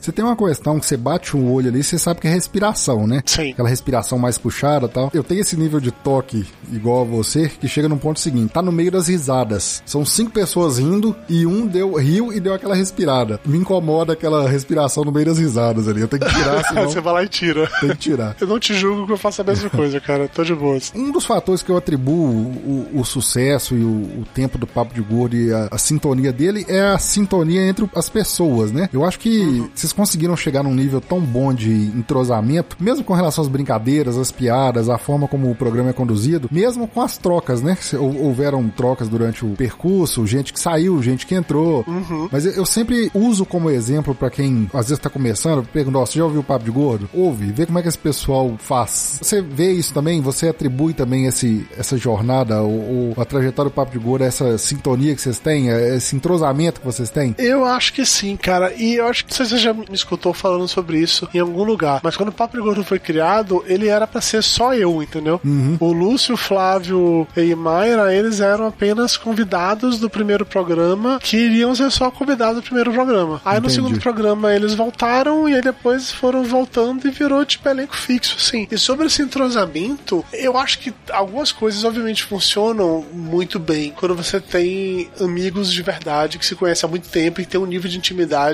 legal. Então essa galera, quando vai gravar junto, é sempre mais interessante do que uma galera que não se conhece, ou que, sei lá, se conhece só pela internet, nunca, nunca conversou, nunca conviveu diariamente em questões mais práticas assim. E no Papo de Gordo, o que era estranho para mim é que, apesar de todo mundo se conhecer mais ou menos, a única pessoa que de fato conhecia todo mundo, assim, de conhecer, de conhecer de verdade, de ser amigo, era eu. Uhum. Assim, Mayra, Mayra era minha namorada, o Flávio fazia parte da lista de discussão Moças comigo, o Lúcio também fazia parte da Moças, mas o Lúcio ele era amigo por causa do site de fanfic que a gente tinha junto. Certo. Eu era o ponto em comum entre os três, assim. Calhou que funcionou a química dos quatro, de cara, assim, funcionou muito bem a química dos quatro. Aí depois disso entrou o Conrad. O Conrad era a mesma coisa, ele fazia parte da mesma lista de discussão que o Lúcio e o Flávio participam. Uhum. E ele entrou, ele se deu, ele funcionou muito bem com a gente, assim. O Conrad eu gostaria que até hoje ele gravasse com a gente, mas infelizmente a vida dele seguiu outro rumo e ele desencanou dessa parada de vez. Aí quando entrou o Tapioca, para mim foi a maior surpresa, porque o Tapioca ele entrou também pra ser só convidado, ia participar uma vez e tal, avulsamente assim. O Tapioca ele escutou o podcast uma vez, gostou. Falei, ah, tá bom, vou te chamar para gravar comigo e tal. E Tapioca, ele não conhecia Flávio, não conhecia Lúcio, nunca tinha ouvido falar. Ele conhecia a Mayra, obviamente. Tapioca é meu amigo mais antigo da, daquele grupo. Mas casou assim, que, puta, combinou perfeitamente, de verdade, assim também. E aí ficou um núcleo fechado bem legal. O que me surpreendeu de verdade foi vendo como algumas pessoas, é, ao passar do tempo, né, elas conseguiam entrar nessa nossa vibração, nessa nossa vibe. Uhum. Então, assim, vários, vários convidados que se tornaram é, participantes, sejam eles fixos ou regulares, não,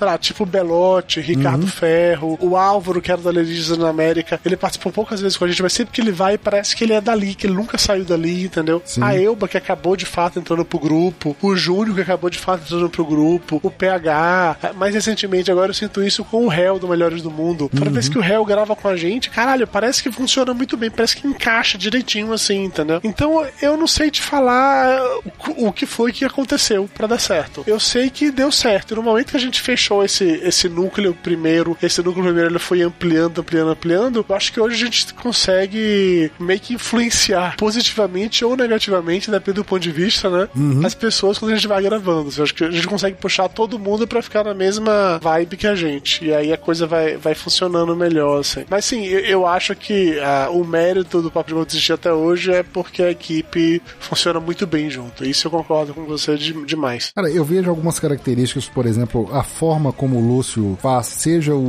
o momento cultural, ou seja como ele assume certas brincadeiras e, e, e, absorve certas brincadeiras. A forma, por exemplo, como o Flávio, uma coisa que eu acho muito curiosa no Flávio. O Flávio é o tipo do cara que ele consegue repetir uma piada e fazer o negócio continuar engraçado. Uhum. Alguém, alguém fala alguma coisa, o Flávio vai e repete aquilo. Não sei até que ponto já observou isso, mas ele, pra mim ele tem essa característica, ele repete o que a pessoa falou, mas fazendo aquilo ficar engraçado ainda, porque não, não fica aquele cara que é chato, fala, pô, o cara repete tudo que o outro fala. Não, não é tudo. O Flávio mas... ele estica a piada, ele tem o super poder de esticar a piada. É sim, isso que ele sim. faz muito bem. Não, sabe que é uma parada que assim, eu sempre percebia isso nas edições. O Flávio se tornou a lenda, o cara engraçado, fodão, sarcástico, no Papo de Gordo por causa da edição, sim. Uhum. Porque muitos dos programas, a piada que era legal era feita por outra pessoa. Só que ele chegava a repetir essa piada ficando melhor. Aí eu cortava a primeira versão e deixava só dele, entendeu? Então foram, sei lá, sei lá, 100 programas construindo isso daí, o Flávio ser o Flávio do jeito que ele é. Aí depois de um tempo, quando ele começava a fazer isso diferente, aí eu passei a, a, a mudar a maneira como eu apresentava. Então, em vez de eu apenas é, cortar a primeira e deixar só dele, eu deixava a primeira, deixava dele, aí deixava ele, sei lá, toda a, a função que a mente dele ia fazendo até refinar a piada pra esticando até onde dava, entendeu? Aí eu fui adaptando a maneira de, de como apresentar isso. Mas sim, eu concordo com você. O Flávio ele tem esse superpoder e eu acho sensacional também. Falando em piada, tem algumas piadas que eu fico esperando durante os programas que eu ouço. Sai um programa, eu fico esperando alguma delas aparecer. Por exemplo, é. a árvore da Elba. Sim. Eu fico esperando a piada da árvore da Elba. O Flávio Punk, eu espero isso até hoje. alguém falar que o Flávio era punk. Uhum. Essas, assim, eu, eu, sinto, às vezes até falta. Cara, faltou alguém falar que o Flávio era punk. Ou então você tá ouvindo uma coisa que você fala assim, nossa, encaixava agora alguém falar do Flávio Punk nessa, nessa piada aqui. Outra coisa que eu acho curiosa dentro disso aí é o seguinte seguinte, ele, ele levou a fama de malvadão durante um tempo, né? Isso, uma fama de, do cara bruto, do... Sim, o povo tinha medo de chegar nele pra pedir alguma coisa, pra conversar, pra Mas é um, é um lorde, né? Eu já encontrei com ele, é um cavalheiro, assim, um cara... Ele é, o Flávio é uma moça, Flávio é uma moça. Só tem fama de durão, mas é um cara finíssimo. Tanto é que a própria história de vida dele, assim, demonstra um cara muito amoroso, né, com, com, com os filhos. Uma das cenas, assim, que, que eu li dele, que me emocionou e eu achei graça, foi da a pessoa chegando pra ele no supermercado, no lugar, seu filho é especial, né? Ele é, uai, o seu não é não?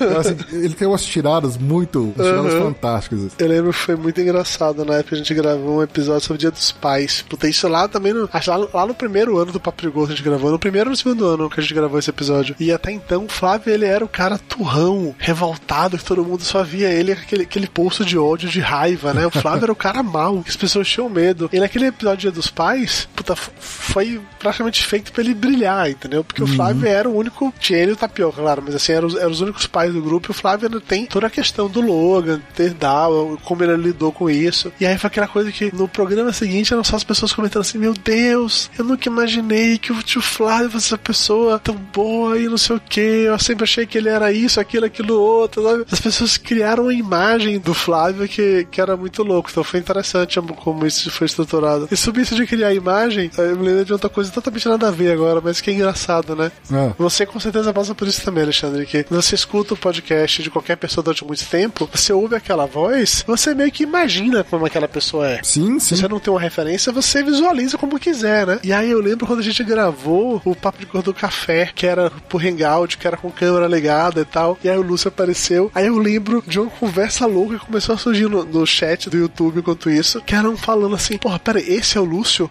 Na minha vida eu sempre achei que o Lúcio era negão, que ele tinha voz de negão. Caralho, mas como assim voz de negão? Aí o outro começou, porra, é verdade, sempre achei que o Lúcio fosse negro também, que não sei o que, que bababá. Eu fiquei pensando nisso, cara, como é que as pessoas será que imaginam é, a gente, né? A imagem que você monta, seja uma imagem física, uma imagem, sei lá, de personalidade, e como é que você lida com isso na hora que você encontra a pessoa de verdade. Impossível deixar de mencionar, não lembro se eu já mencionei em algum trecho aí para trás, mas se foi, foi muito curtinho, mas eu queria falar um pouquinho mais sobre o famoso Metacast. O Metacast, sim, vamos lá. Bom, o motivo pelo qual você começou, eu acho que foi bem parecido, até conversei recentemente com o Thiago Miro, né? Todo mundo, uhum. cara, como é que faz para fazer isso? Como é que faz para fazer aquilo? Bom, vamos. Acho que você até já falou isso, né? Não foi? Foi, sim, sim, foi esse sim, o motivo do, do Metacast. Existiu durante algum tempo, durante um tempo, um amor ou uma dedicação ao Metacast? Você gosta do, do produto que ele, do que gerou o Metacast? Gosto e gosto muito, cara. O Metacast foi, eu acho, o meu primeiro projeto bebê, assim, decorrente do Papo de Gordo, né? Uhum. Que, ok, o Papo de Gordo, ele é até hoje o meu carro-chefe, mas eu fiz vários podcasts ao longo do período, além do Papo de Gordo. E o Metacast, eu acho, o meu primeiro bebê, bebê mesmo, assim, de, de eu ficar apaixonado foda por fazer, de ter um tesão louco fazer aquilo dali. Rolou uma, uma coisa que o Léo Lopes, né, ele comenta o lance lá de você ser um entusiasta, um entusiasmado e o não sei o que lá de podcast e tal. E eu criei o Metacast junto com o Pablo uhum. na época que eu tava assim no auge da minha empolgação com o podcast. No auge mesmo. Eu queria, caralho, o podcast é muito bom, é muito bom, é muito bom. Eu quero que mais pessoas conheçam, eu quero que mais pessoas façam, eu quero ajudar a fazer, vamos fazer, vamos fazer, vamos fazer, vamos fazer. E aí a gente montava umas, toda uma estrutura de como iriam ser os programas. A gente fazia, lançava um por semana. Era aquela coisa assim de vai ser um episódio entrevistando um podcast, um outro episódio vai ser um assunto técnico, um outro episódio vai ser um assunto mais subjetivo, e aí o quarto episódio vai ser de leitura de e-mails e feedbacks. A gente ficava montando toda a estrutura assim, entendeu? De como ia fazer, de como ia deixar de fazer, criando todos os conceitos e tal. E eu achava muito bom, de verdade, fazer. Muito, muito legal mesmo. Mas aí eu acho que para mim o que fez com que o, o, tesão fosse caindo pro Metacast foram duas coisas. Hum. Uma era a dificuldade de gravar de fato, porque os meus horários e os do Pablo foram ficando cada vez mais difíceis de conciliar. Certo. Quando a gente conseguia juntar para gravar, a gente gravava logo três, quatro de uma vez só. Mas era cada vez mais difícil a gente conseguir juntar para gravar. Então, se ficava muito tempo sem gravar, você ia perdendo até mesmo o ânimo de fazer, entendeu? Sim. E o outro é que depois de um tempo fazendo, deu aquela sensação assim que a gente já tinha abordado tudo que a gente queria abordar. Deu uma sensação de dever cumprido? É, eu já fiz, já falei sobre tudo que eu queria fazer. O que, que podia fazer mais? Ah, podia fazer mais um episódio dando dicas da Audacity. Podia fazer mais um episódio entrevistando um podcast. Mas ficou com aquela sensação assim de que o que era pra fazer eu já fiz. Tanto é que a gente, quando parou de gravar o Metacast regularmente, a gente voltava com episódios especiais extras, assim. A gente fez episódio extra é de Dia das Mulheres, a gente fez episódio extra é, sobre pod pesquisa, a gente voltava quando tinha alguma coisa uhum. que achava relevante de fato para fazer. Mas hoje, eu confesso a você que eu não sinto mais necessidade nenhuma de voltar a fazer o Metacast. Eu não acho que o Metacast tem nem mais espaço na, na internet, assim, para fazer, porque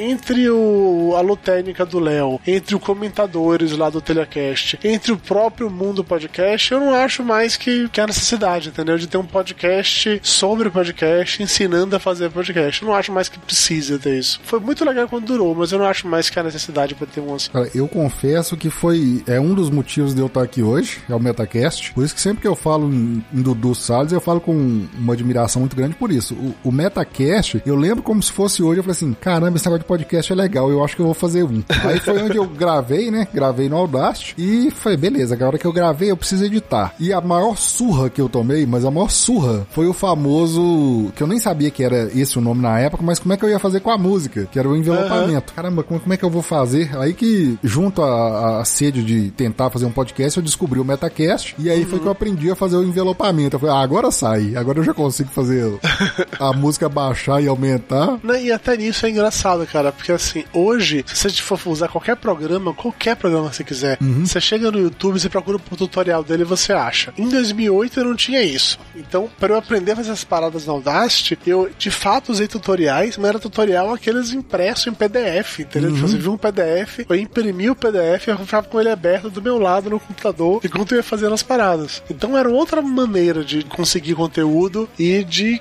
compartilhar, de simplificar a informação passada adiante. Isso eu te digo que eu não acho que hoje existe mais necessidade ou espaço para o Metacast como ele tinha naquele formato. Mas era uma coisa que eu gostava muito de fazer. Eu adoraria fazer um Audacity Dicas hoje em dia. Mas qualquer coisa que você ensinar no Audacity, todo mundo já sabe fazer, então... Eu vou te confessar que já fui questionado sobre isso, mas por que, que você não faz uma série de, de vídeos? Mas, caramba, você, tudo que você imaginar, você joga lá no YouTube. Você quer, você quer Audacity? Joga lá no, no YouTube. Audacity, baixar música. Audacity, uhum. é, limpar som. Audacity, remover ruído. Você vai achar tudo. Ah. E, e, de cada um que você jogar, você vai achar 200 vídeos. Se fizer, vai ser para fazer, porque que tem existe a carência não existe não. É exatamente assim que eu penso. Eu não acho que tenha mais necessidade hoje de existir um Metacast por causa disso. Eu não acho que eu acho que informação hoje tem demais. Naquela época não tinha. Hoje tem excesso assim. Então eu não acho que sim. precisa. E não digo excesso de maneira ruim, tá? Em excesso do tipo assim, você acha fácil informação sim, sobre sim. o assunto. Então eu não acho que há necessidade mais de ficar de eu voltar a fazer aquilo. Sinto falta. Tanto sinto falta que sempre que eu posso posso e que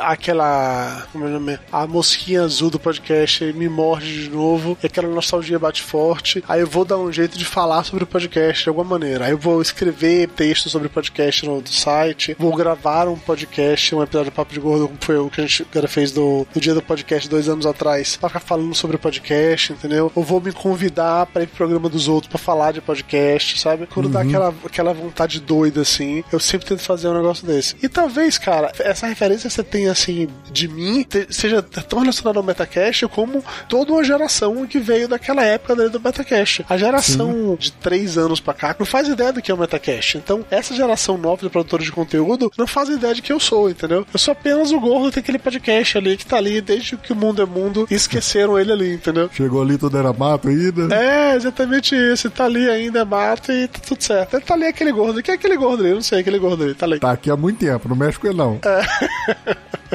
Mas você sabe que com essa que você falou do Metacast aí, talvez eu nunca tinha associado e não vou mentir falando que aprendi isso com o Metacast. Mas tem a relação que é o seguinte: quando eu criei o papo editado, a primeira coisa que eu pensei é, eu preciso preparar uma pauta. Uhum. A segunda coisa que eu pensei é, não, não vou mexer com pauta. Porque eu fiquei com medo do seguinte: eu ia trazer o convidado, ia ter uma lista de perguntas que no terceiro episódio já ia estar um negócio chato, entendeu? Aham, uhum, se eu fizer as mesmas perguntas sempre. É, como é que você começou a editar? Quem foram suas referências? É, uhum. Qual programa que você usa? Mas você já experimentou outros? Ou seja, ia estar tá dentro de uma cartilha que, sei lá, no quarto, quinto programa, o pessoal já ia estar tá sabendo o que, que ia estar tá acontecendo. Por mais que às vezes a conversa desenrole, que a gente tá conversando aqui, as perguntas que eu encaixo, ou é curiosidade do momento, alguma outra eu tinha na cabeça, mas voltada para o convidado e não para o, o podcaster, uhum. pessoa jurídica, digamos assim, né? Uhum. Porque senão ia queimar rapidinho. É igual você falou, ia estar com o dever cumprido muito rápido. Entendi. Assim, eu, eu entendo o que você tá falando e eu acho que você tá certo nisso, Mas para fazer o um contraponto com você, eu vou citar o nome disso é Mundo. É um, é um casal, né?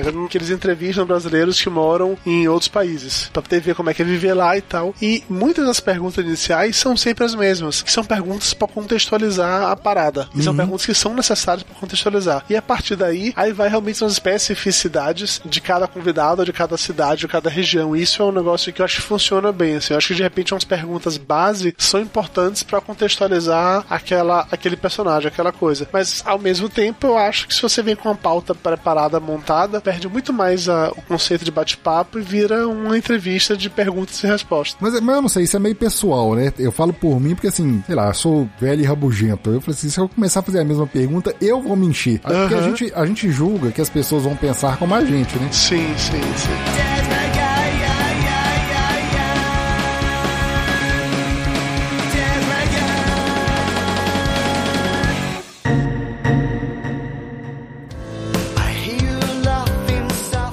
Uma pergunta meio clichêzona, mas o que que você tem de esperança pro podcast? O que que você acha que o podcast, aonde ele ainda vai? Ele vai continuar sendo uma mídia como ela é hoje, de entretenimento e alternativa? Ou você ainda crê na possibilidade de um deslanche, assim, estrondoso? Eu acho que podcast nunca vai ser mídia popular. Eu acho que a gente sempre vai ser mídia de nicho. Esse uhum. nicho, ele pode ser maior ou menor de acordo com a área do seu podcast, de acordo com, sei lá, a qualidade do produto que você lança, entendeu? Para mim sempre vai ser um produto de nicho. Eu não acho que é, jamais as dificuldades que existem, por mais que hoje seja muito mais fácil que antigamente, mas assim, é muito mais difícil você escutar um podcast do seu interesse do que você assistir o vídeo do seu youtuber favorito, entendeu? Eu acho que Sim. podcast é muito mais complicado de fazer. Então, por ser complicado, a base de fãs tende a crescer mais devagar e esses fãs eles vão saindo aos poucos e não vai repondo ao mesmo tempo. Então, acho que a gente sempre vai ser uma, um, um, produto de nicho. Mas ao mesmo tempo eu acho legal ser um produto de nicho, tá? E não é nem por ser hipster de dizer assim, ah, eu quero assim só porque eu conheço. Na hora que popularizar fica uma merda. Não é isso. É porque mídias de nicho elas tendem a gerar reações diferentes, tanto nas pessoas como em anunciantes. Falando especificamente no, no fator grana nesse caso. Eu Sim. vejo com, com olhos bons é, esse fato da gente ser uma mídia de nicho, da gente ser pequeno, entre aspas, e continuar sendo pequeno para sempre. Mesmo crescendo, a gente vai continuar sendo pequeno, entendeu? Porque eu não acho que o podcast jamais vai ter audiência que vídeo no YouTube vai ter, ou que portal de notícia vai ter, ou que, sei lá, que TV vai ter, entendeu? A gente vai ter uma audiência boa pra caramba, uma audiência que hoje em dia é maior que muitas rádios. É, eu, eu tenho essa mesma visão, e eu penso o seguinte, pelo período que estamos, mais de 10 anos já na, de podcast no Brasil, eu acho que se fosse, já tinha ido, né? Mas uhum. eu penso assim, posso, sei lá, tá errado, mas é como eu penso. E outra, outra, quando uma coisa vai estourar, hoje em dia, né, com, com a velocidade da informação, é como a gente vê os canais de YouTube aí. Hoje o cara lança, amanhã ele é semi-conhecido, depois de amanhã já estourou e já tá famoso. Uhum. E assim, fica um tempo, né? Não vou falar que logo já começa a decair, não, porque fica um tempo, mas é, é estoura mesmo, assim, é milhões. E isso não acontece no podcast, é bem mais. É, cara, você parar orgânico. pra ver os grandes podcasts do Brasil de maior audiência, nenhum deles estourou, entendeu? Todos eles sim, foram crescendo crescendo gradualmente ao longo dos anos. Nenhum deles começou já grande, absurdo, entendeu? Então, acho que isso já diz respeito também sobre como é que é esse nicho. Ele vai crescendo aos pouquinhos e é um nicho. E, de novo, tô ok quanto a isso. Houve uma época que eu tinha essa ilusão de que o podcast ia ser super popular, que ia ter o personagem da novela da Globo que é podcaster, ia fazer acontecer. Que esse que... seria o ano do podcast. É, exatamente isso, o ano do podcast. Mas eu já perdi essa, esse negócio. Eu fiz um comentário, até se não me engano, lá no podcast BR é o seguinte, que para esse ano ou qualquer outro, né, no caso 2017 ser o ano do podcast, ele seria o ano do seu podcast, do que que você estava disposto a fazer com ele. Sim, é, eu concordo com você. Não que seria o ano do acontecimento e da transformação e da, da magia, mas seria o ano do seu podcast. Esse ano eu vou trabalhar com ele e vou levar ele para frente durante o ano todo. Eu acho que é esse que é. Ah, eu lembro de ter participado de várias conversas, cara, assim, no passado sobre como é que seria quando o podcast explodiu, o que é que precisava podcast estourar. Precisava que um podcaster, né, ou um podcast, ele saísse, tipo assim, ele, ele ganhasse a grande mídia para chamar a atenção. O Nerdcast fez isso e não adiantou, assim. O Nerdcast pode até ter aumentado a audiência deles, mas isso não se transferiu pro resto da mídia. Ah, então precisava que um blog grande, um blogueiro famoso, que tem uma puta audiência influenciador digital, entrasse nessa de podcast, fazer podcast ia explodir. O Não Salvo criou o podcast dele, o Não Ovo, que puta, é no mesmo clima do site. O, o Não Ovo tem uma audiência boa, porque o próprio público do site, mas a mídia como um todo não explodiu, porque o Não Salvo começou a fazer isso. Então, ah não, o que precisa de verdade, cara, é um, um famoso, um famoso, um global, que fala de podcast, que escuta podcast, que faz podcast, precisa disso. Aí tem o Caruso, o Fernando Caruso, Sim. que é do Zorra, que é do elenco fixo do Podcastinadores, que falou sobre podcast no programa da Fátima Bernardes. Ainda foi persistente, né? Que ele tentou uma vez, se não me engano, não, teve, não teve oportunidade, aí tentou uma segunda, conseguiu, foi... Conseguiu encaixar. Pois Sim. é, e aí, entendeu? E cadê o estouro que veio? Eu não acho que estoura, mas não. Então eu tô, eu tô nessa com você. Eu não acho que tem nenhuma chance de estourar, mas não. Teve um época que o Danilo Gentili comentou que ele queria fazer um podcast, mas acho que ele acabou desistindo disso depois de um tempo. Eu não levo fé mais nenhuma, cara, de que a gente vai estourar e ser uma me- coisa mega popular, não. Aquele menino fez um, tá com um até regular, Léo Lins, né? Leolin, sim. O Murilo Gun também, que também é stand-up. Sim, sim. Cara, eu de certa forma, eu vou falar um negócio aqui que eu corro risco de ser odiado por alguns, mas tamo aí pra isso. Eu me preocupo às vezes, igual por exemplo,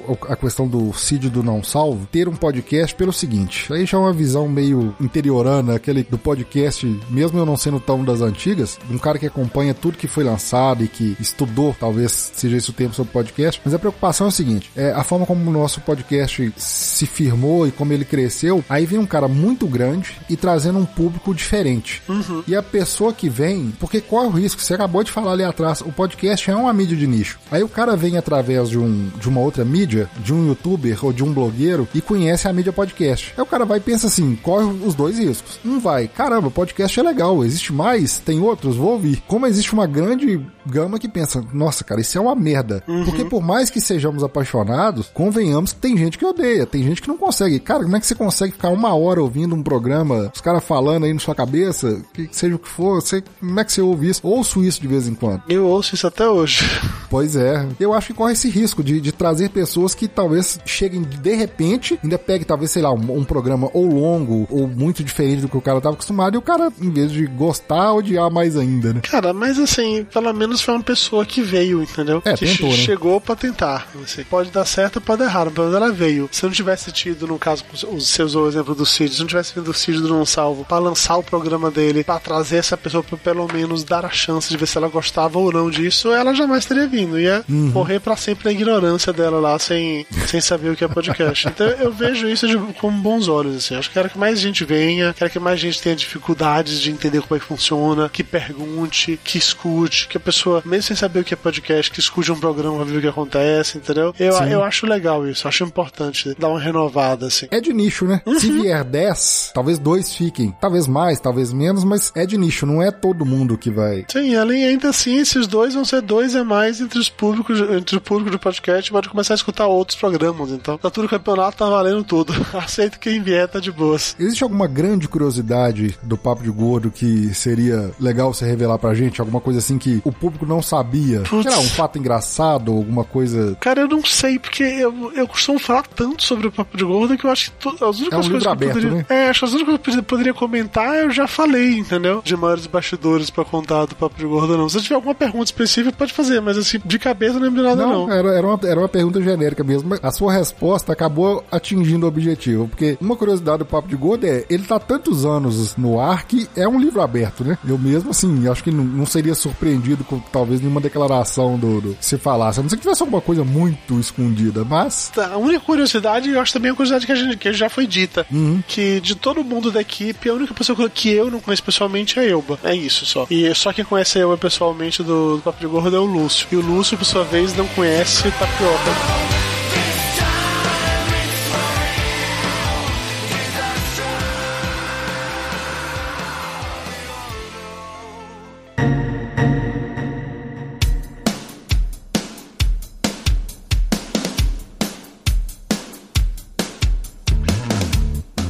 Dudu, eu sempre fecho o programa pedindo é, duas indicações do convidado. Eu quero uma indicação sua de um papo de gordo, aquele que você fala assim, um que eu gostaria que todo mundo ouvisse é esse episódio aqui. Qual que é o episódio do papo de gordo que você atribui essa característica? Caralho, agora você me ferrou. Puta, não sei. Deixa, deixa eu pensar direito aqui agora. Porque eu falei de alguns ao longo do episódio que eu gostei muito, assim, mas tem uns programas que foi há tanto tempo atrás que eu não me lembro mais se eles eram bons de verdade ou não, entendeu? Por exemplo, eu, eu lembro que o episódio de carnaval que a gente gravou foi um episódio que eu ri muito, que tinha o negócio da saga do negão melado lá com meu amigo Léo Baiano. É, e esse foi o episódio que me fez repensar a maneira de organizar os erros de gravação. Porque até então, todo erro de gravação eu colocava no programa. Aí nesse tinha tipo 10 minutos de erro de gravação. Aí eu falei, puta, ok, não dá mais pra fazer isso. É melhor ficar juntando isso pra poder colocar em, em outro lugar. Especial de, de.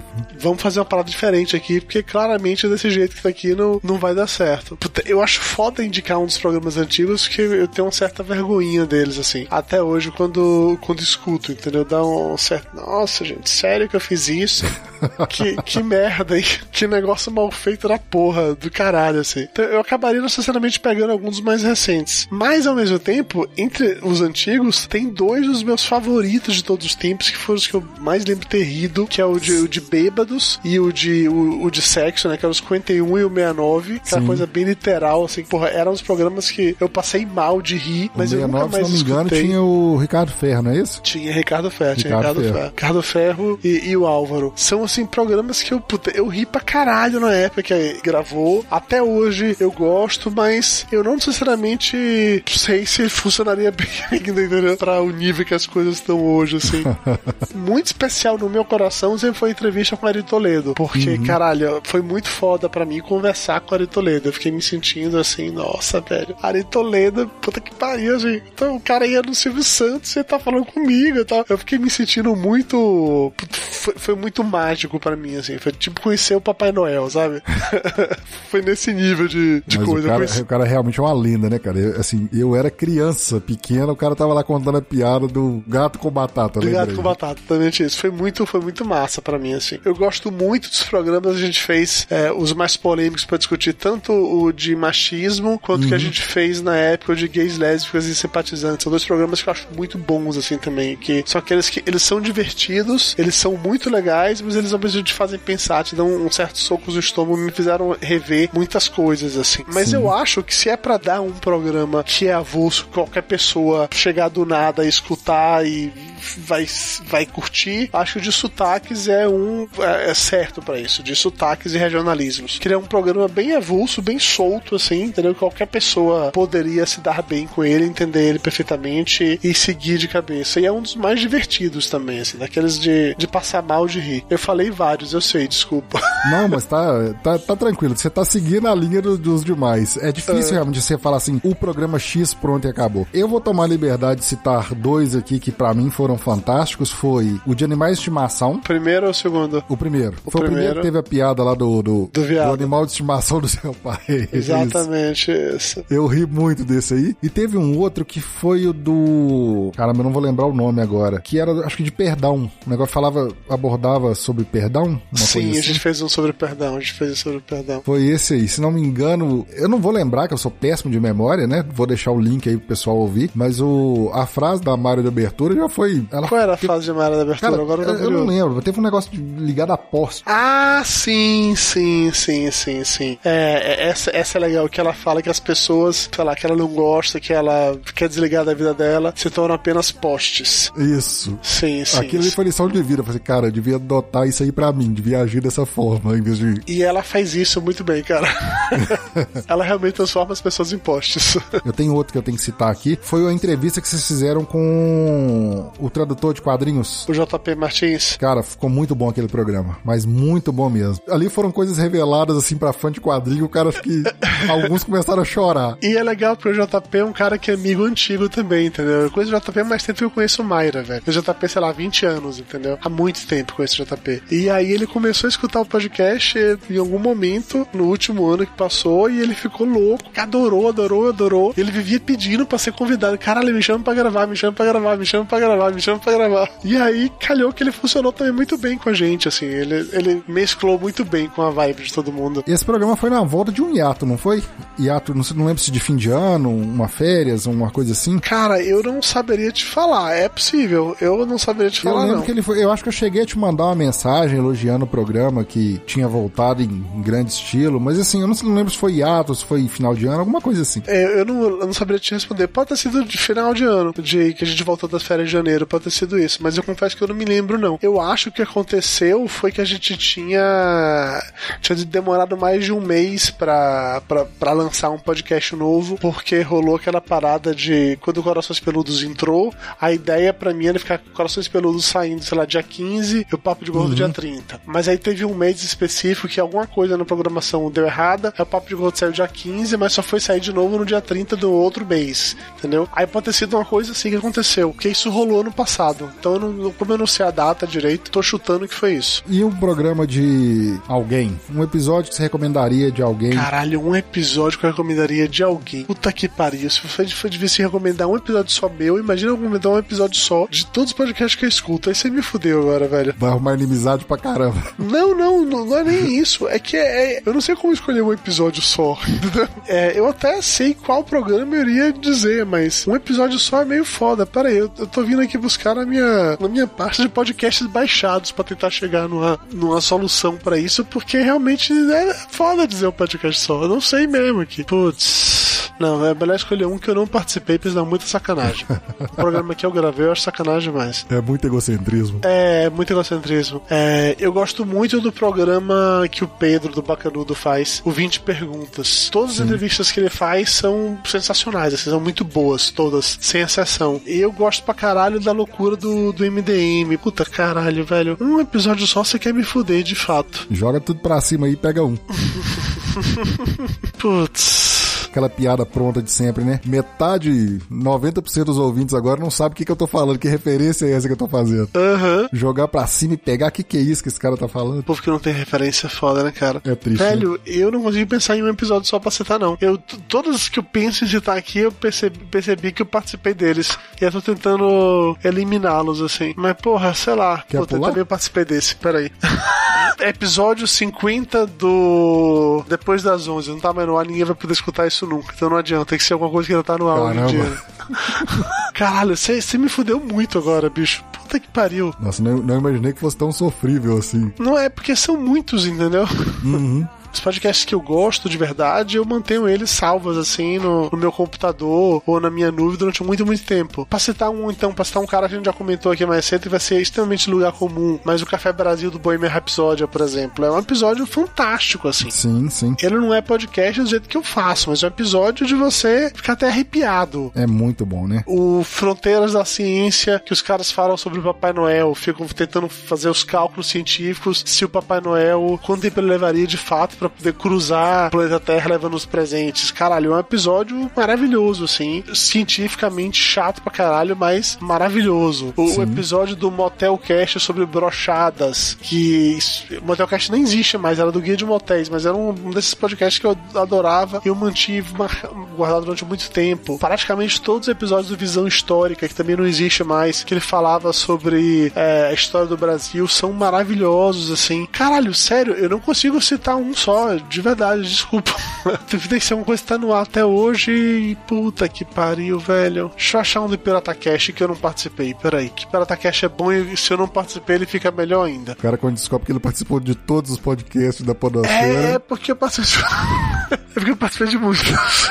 De verdade, eu participei de muitos, assim, entendeu? O de Poker Online era muito bom, mas eu acho que eu gravei esse programa. É, o de podcasts, provavelmente eu gravei. Eu não falei o programa sobre podcast sem me chamar, então eu acho que eu gravei esse também.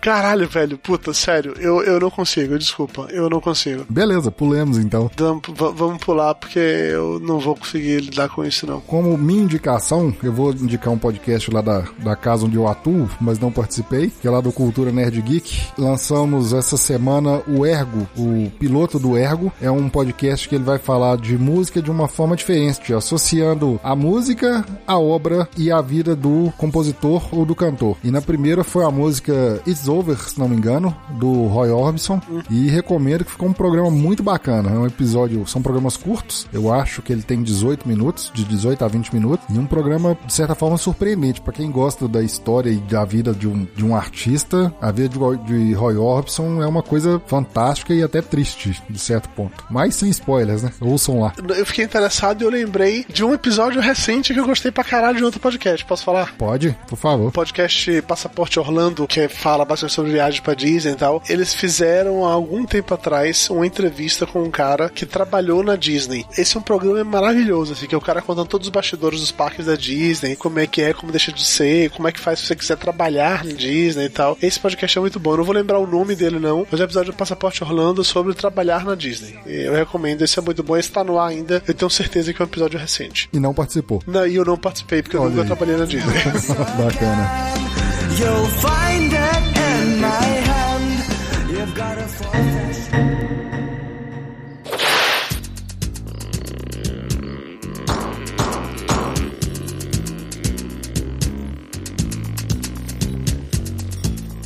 Dudu, meu muito obrigado. Confesso que eu tô muito emocionado de ter tido a, a honra de gravar com a Vossa Senhoria. Uhul, que chique. E já prevejo bilhões caindo na minha conta. Com certeza, vai ficar rico depois de hoje agora. Vai deixar de ser nicho, entendeu? É. Vai ficar super pop. Vai ver. 2017 é o ano do papo editado. É o ano do podcast.